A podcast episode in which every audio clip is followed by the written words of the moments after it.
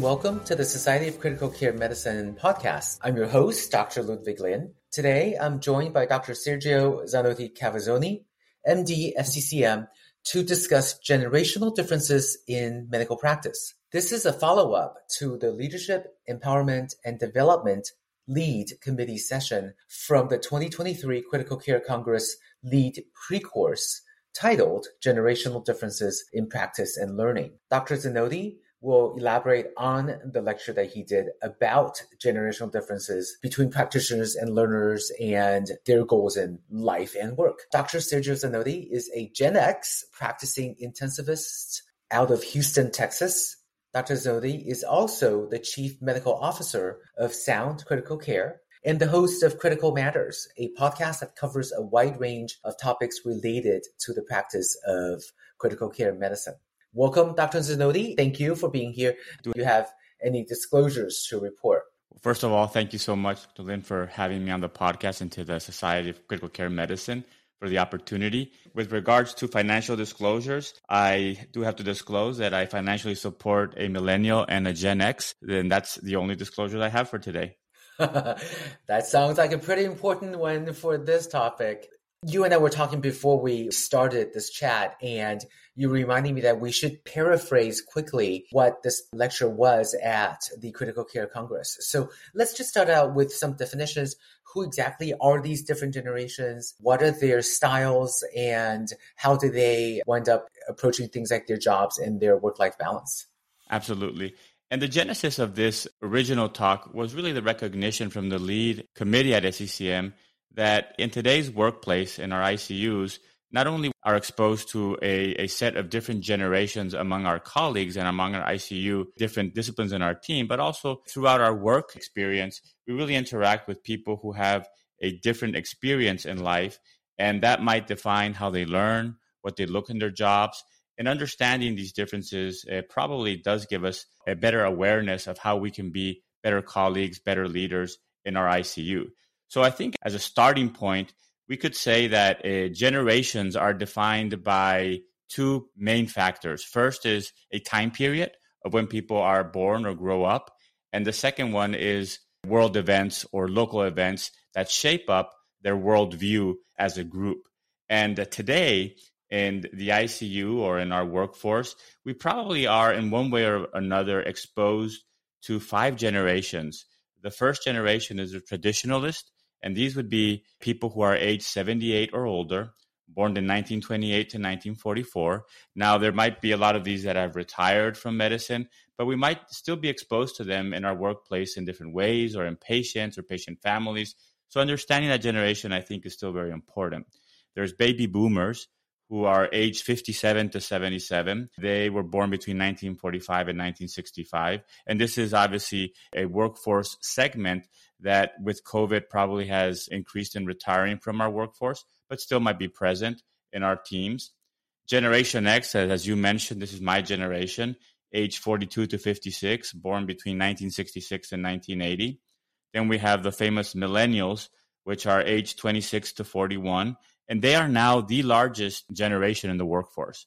I think it's important to recognize that. And they were born between 1981 and 1996, as I mentioned. And finally, the newest generation is Generation Z. And these are people aged 12 to 25. So probably not a lot of physicians or healthcare professionals in that age, but we are seeing some of them start to appear in our ICUs, and they were born between 1996 and 2010, and they have a very different life experience eh, in terms of how they think about work and how their, their worldview is shaped. So just a, a couple of general comments, Dr. Lin, in terms of uh, of the generations.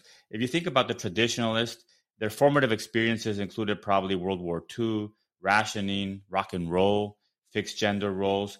The signature product of that generation is the car. Their attitude towards technology is largely disengaged, and their aspiration growing up was home ownership.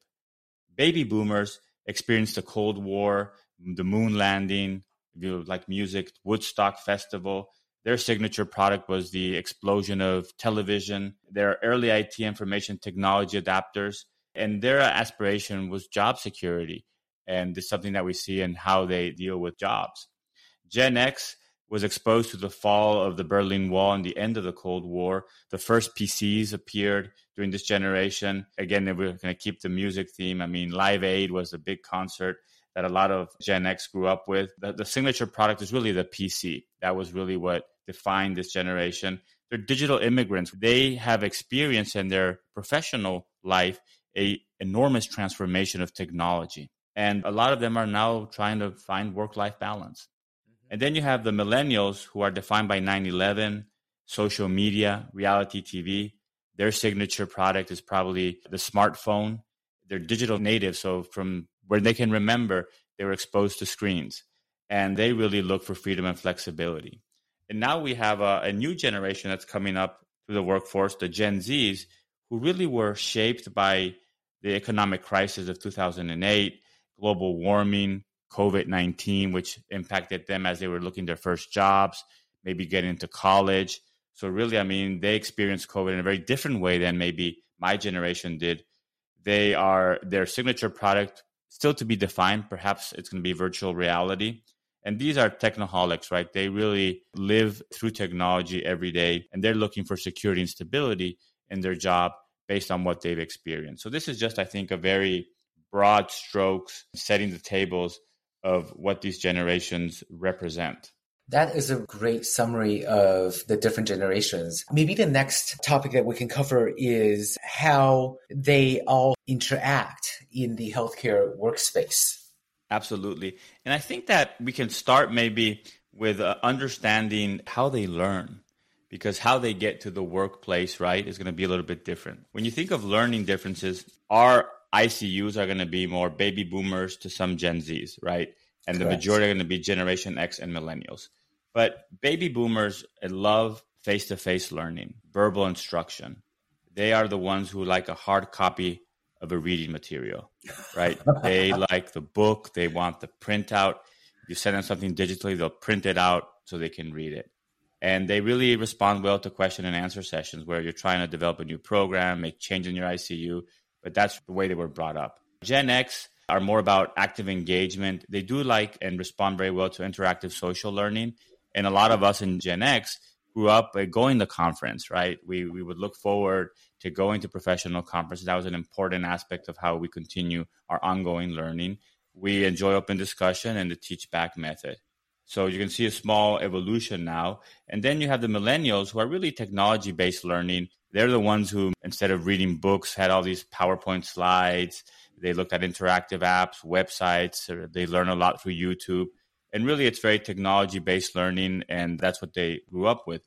And now with the Gen Z, it's further technology based learning, but it seems that it has to be even in smaller, smaller increments, right? So they love digital infographics and interactive apps, and maybe YouTube is not what they follow; it's TikTok, which is even shorter. And I think that these are ways that that they get content, not only medical content, but just general content and as we try to reach these different generations with professional education or with ongoing medical education, I think it's important to recognize that you have to meet people where they, they interact the most. Right. I can totally see that. It sounds like as the generations get younger and younger, you know, the attention span is shorter and shorter. People move on to new bits of information more quickly. Things are in snippets like TikTok. Now, I don't know about you, but I sort of feel like people in critical care have this ability to multitask and to switch attention to different things rapidly anyway. So does this particular feature about each succeeding generation manifest less in the ICU or are there other ways where it actually matters even more? Yeah, it's a great question. And, and I think the evidence is still being created in terms of what's the best way to really learn. And I think that the generational differences are more dictated not by how they learn the best, but what they've been exposed and what they're used to. And I really believe that in the ICU, though, there are certain things, right, that we know require deep work type of approach. Complex ideas can't be learned in tidbits. Correct. At one point, you have to focus, right, and try to digest something that's complicated. When you're dealing with a very sick patient, you can't be multitasking. You have to deal with that patient. So I think that forces people to be a little bit more focused. But I do believe that distraction is a problem for all of us. And that even though people believe that they can multitask, every time you change activities, there's a degradation in the level of engagement you have with the activity that you're starting or finishing. So, depending what you're doing, sometimes focusing a little bit more is very important. That is a superpower that I think all of us have to, to train ourselves. On the other hand, I do believe that we often focus too much on the medium and forget that ultimately content is king. If mm. you can engage somebody, mm-hmm. the medium becomes secondary because the content is engaging, right? If I really am fascinated by a topic and I'm used to watching videos, a good engaging book on that topic would still probably captivate me. Mm-hmm. And I think that's where we have to focus as educators is making sure that we have the right content, right? That is what they need. And then try to figure out, okay, what are the different channels through which we can disseminate this content? I love that. That is such a great piece of insights. And it sounds like what you're saying is the most important thing is to get that learner, whatever generation they're from, to be engaged and then figure out what medium to communicate the information within. I think so. I think that you first define the content, but I think another way of thinking about it is that, for example, this particular topic of generational differences, right? If we really wanted to be successful in getting this message out to our membership and to our audience, which has diverse generations, we would repackage or rechannel the same content through different mediums. So we we did an in-person conference at Congress. It was recorded, so some people may see the video later.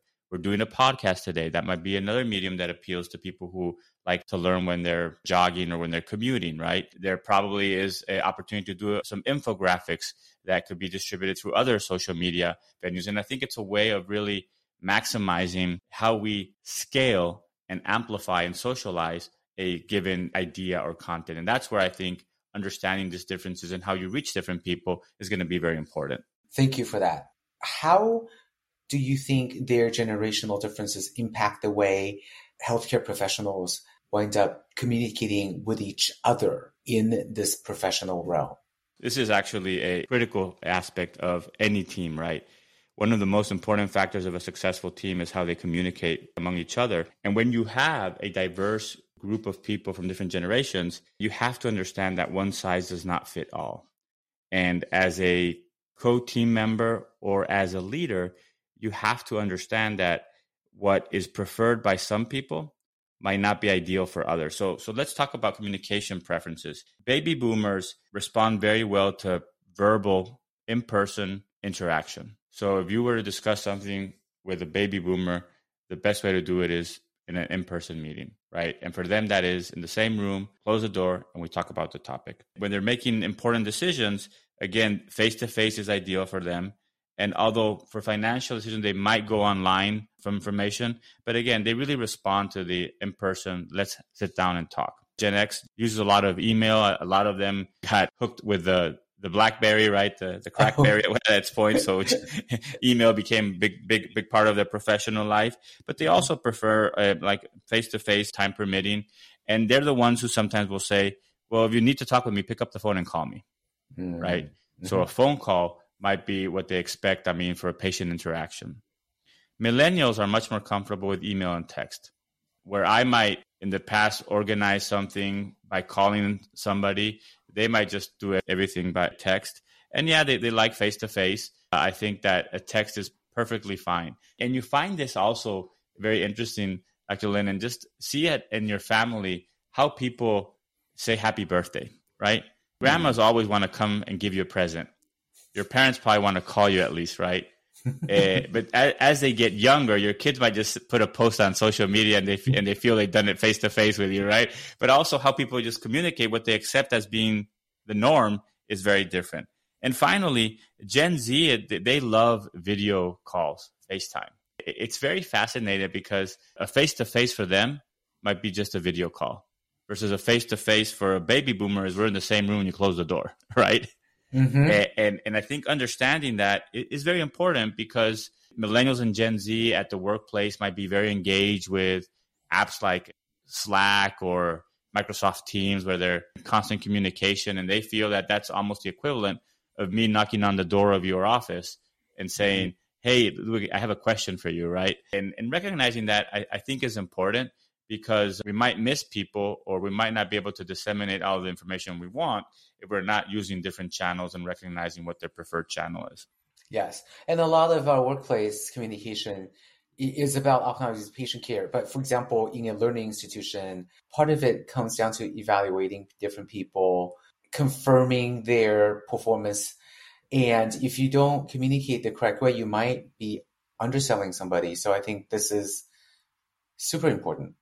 Absolutely. Right. And I think it plays out in the hospital, like you said, right? For some people, the use of a, you know, Tiger Text or some other secure texting device is perfect for communicating. Other generations, including, I mean, Gen, Gen X is like myself, for important things, really want a phone call, mm. right? And, and recognizing that, I think just enhances our ability to engage with our colleagues and to make sure we're all on the same page let's talk about the bottom line. You know, how does this affect, for example, the way patients perceive their satisfaction in terms of interacting with the healthcare world? Absolutely. And I think that a good place to maybe start as an example would be something that we perhaps do a little bit less in the ICU, but I think is important for all our patients once they leave is discharge instructions.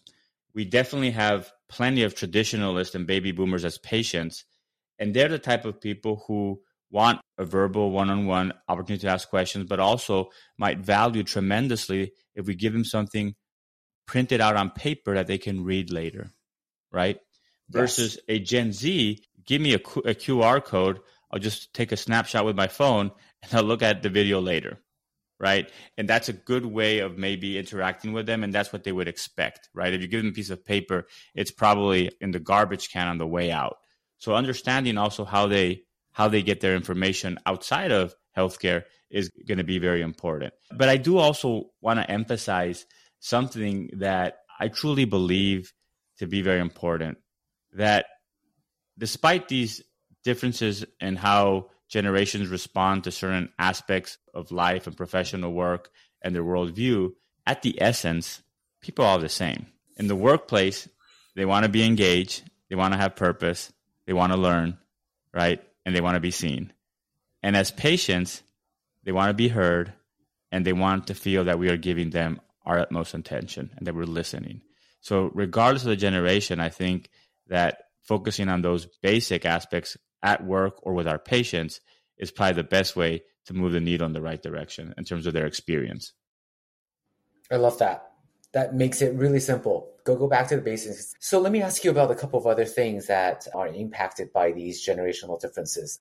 What happens to different generations' expectations of their career and their job satisfaction? Do you see differences in their sense of fulfillment or satisfaction from their job? And does that affect their career longevity? That's a great question. And uh, I'll answer the last question first. The longevity, I'm not sure yet because obviously for the younger generations, we don't have the data, right? But I do think that there are work related differences that are generational that do impact how people view what's what's happening. For example, baby boomers, their attitude toward their career was very organizational. Careers are defined by the employers and they were very goal oriented. They're hardworking, likely to take risk for, for, goals.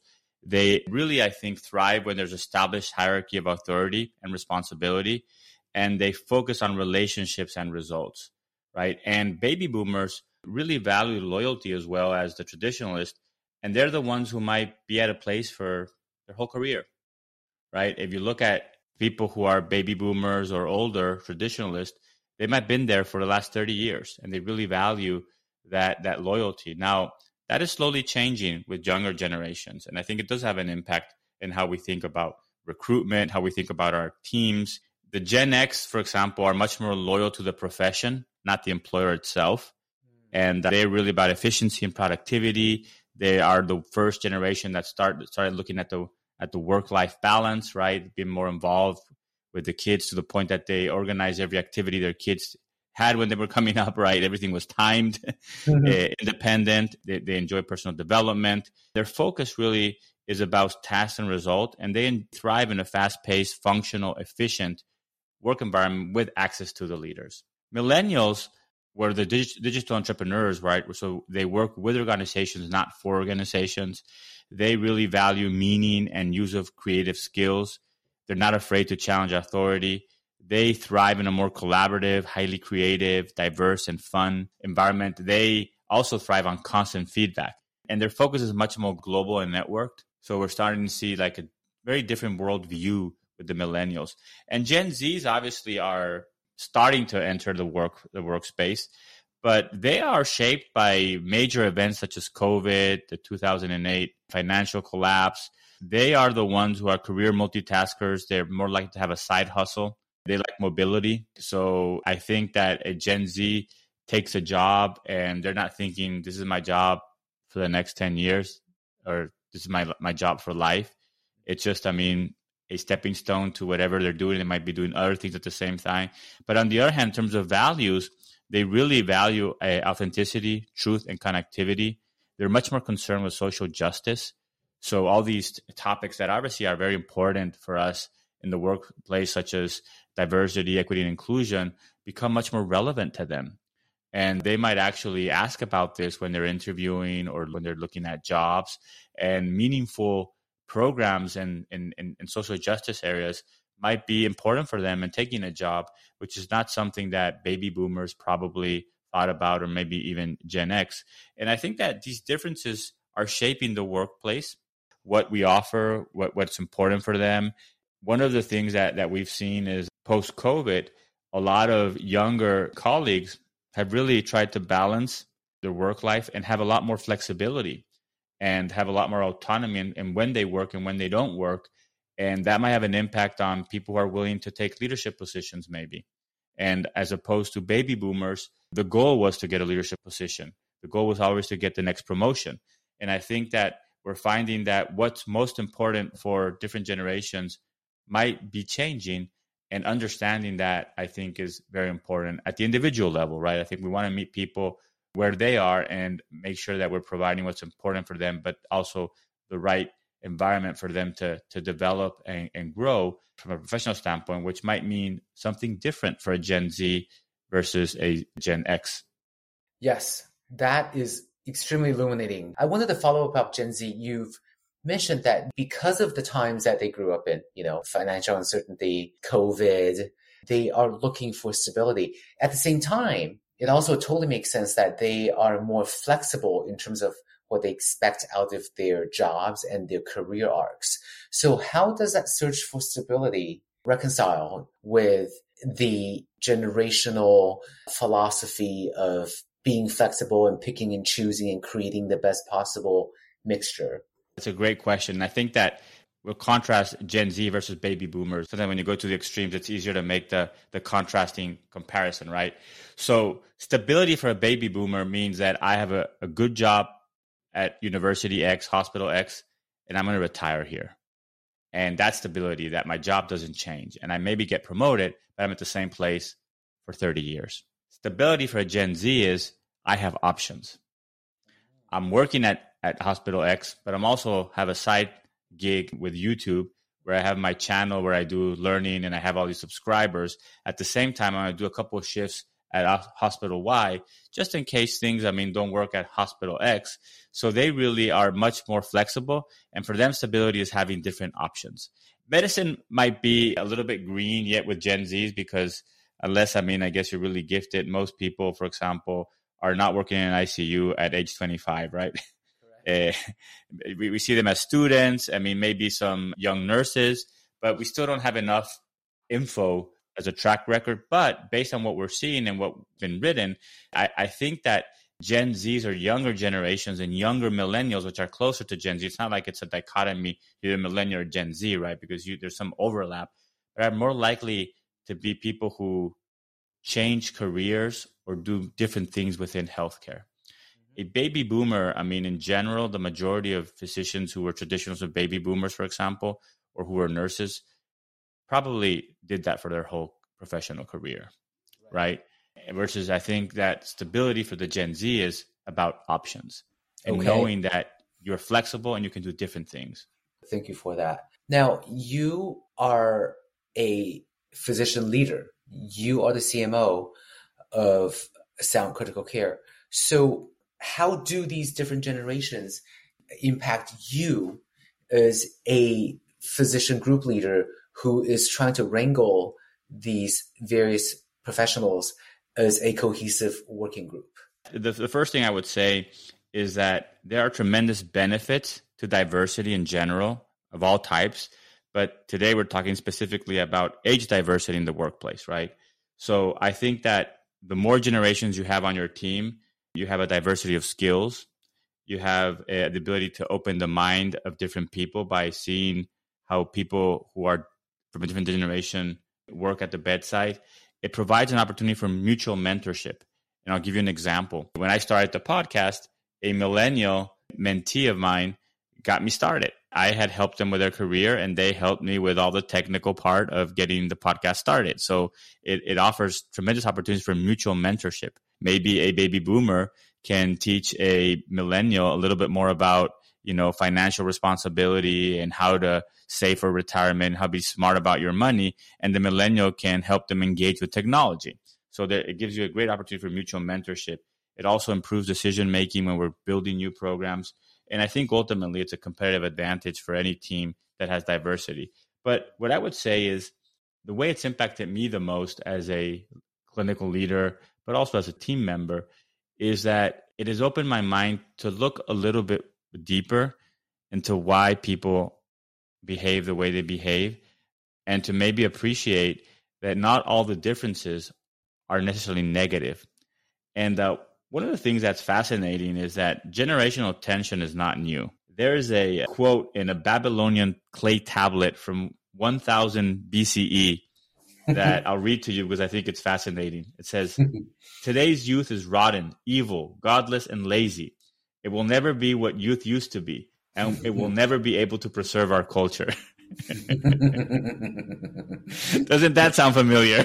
yeah, that's that's quite entertaining.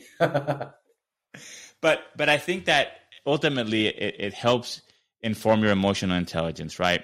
So being aware of what drives, motivates, annoys, disengage other people is very important.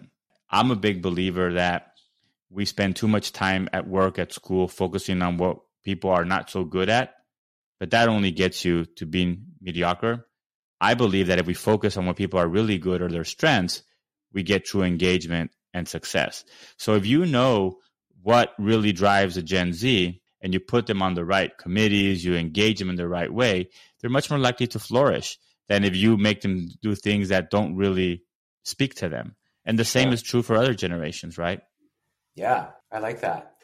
Well, let's make it a little bit more concrete. So, for example, I sort of feel like one of the element in critical care that's occurred very rapidly recently is tele-ICUs. Have you noticed any differences in the practice patterns of your physicians who want to practice in a EICU environment versus not? Yeah, that's a great question. And, and I think that what I would say is that right now, for simple reasons, probably the vast majority, if not all, teleintensivists are millennials.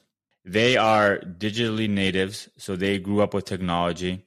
They eh, feel very comfortable interacting with patients through technology, having like a thousand screens. I mean, they're very efficient at it. And they also value the ability to work maybe from home or the ability to, to not have to commute versus for baby boomers it would be much more challenging. It also is not the way they prefer to communicate with patients. It doesn't fit their idea of work which is going to the hospital. So i think that that's a very interesting uh, difference right? And i think that when i think of my super engaged teleintensivist they're all millennials right? For whatever reason. Now mm-hmm. gen z i can't really speak because like i said i mean that's an upcoming generation so I don't have a lot of physicians. Uh, I don't think I have any physicians that, that actually are Gen Z. 25 is kind of the upper limit of Gen Z. So we have Gen Z students, we have Gen Z, maybe young nurses, but that's still, I think, more to come out. But I do think that the conception of work, the way we communicate with people, it's very interesting. I had a recent experience with one of my young nieces. It was her birthday, and she told my my my wife that, oh yeah, I already spoke with with Uncle Sergio. And she said, You called her? No, I just texted her. But in her mind, that's speaking, right? And that's it, right? she spoke with me, right? I mean, right. And, and I think the same applies to how we interact with patients. For a lot of millennials who enjoy telemedicine, it's no different. They're, they're taking care of the patient in their mind, and there's no mm-hmm. difference. For a Gen X or maybe a baby boomer, it's different. And what they always try to replicate is their analog experience to the digital. And, and even with EMRs, you saw that problem. You have to think about it a little bit differently, right? Yes. And I think that's that's a lot harder. Yeah. Thank you for that. Okay, I have one last question for you. I'm interested to know how this has impacted your work experience. Have you had to expand the way you solicit feedback, both about yourself as well as you know the group? Yes, and I think uh, it's a work in progress because I do believe that it's not only fitting the communication or the medium, let's call it, to the receiver, but also making sure that's the best fit for the topic that needs to be discussed. And that I think is a work in progress. It's a learning experience. I do believe that regardless of generations, there are some topics that are better discussed in a closed room. And there's some topics that don't need that closed room. And we can just discuss on a WhatsApp chat, on a on Slack, on, on whatever pe- people use. But I think finding that difference is very important. But also, what, what I find is that when you want to reach people with information that you think it's important for them, using different channels so that you can hit the different places where these generations live is very important. That uh, something that we're always very conscious about and trying to improve, but absolutely it has an impact. So it sounds and, like that's definitely a way that you've had to grow is to learn to accept absolutely. all those different technologies. Absolutely. And I think that, again, think about what we talked at the beginning was that a generation is defined by a time period and world events. Mm-hmm. So 2019, Congress was always in person. Maybe there were some videos later. COVID comes, and now all of a sudden, a Zoom meeting, a GoToMeeting, right? Mm-hmm. A, a virtual presence, it has been normalized and that is what Gen Z grew up with. So that's the only thing they know, mm-hmm. right? So that's why they, they, they gravitate to, to that. But also at my level as a leader, it, what in the past would require maybe a trip for a one hour meeting today is perfectly acceptable to be done via video conference. Mm-hmm. And these are changes that I think are dictated more by world events.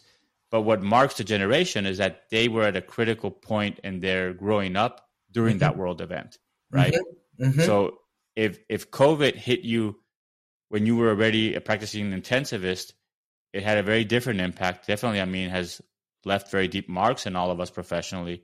But that's very different if you were a first year medical school student, and all of a sudden, the first two years of your medical school, you're doing from your bedroom, mm-hmm. right?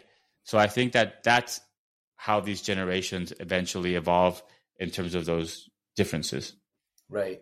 I also wanted to ask you if you have any additional words of wisdom that we didn't get to during this conversation. I don't know that words of wisdom, but what I try to do, and I think is very hard, but I'm convinced the more I explore these topics, and I'm really interested as a as a as a clinical leader of a large group in obviously finding ways to engage clinicians because I think that engaged clinicians are less likely to be burnt out, which is obviously a big problem. Mm-hmm. And I do think that having awareness of these differences and these stereotypes is very useful.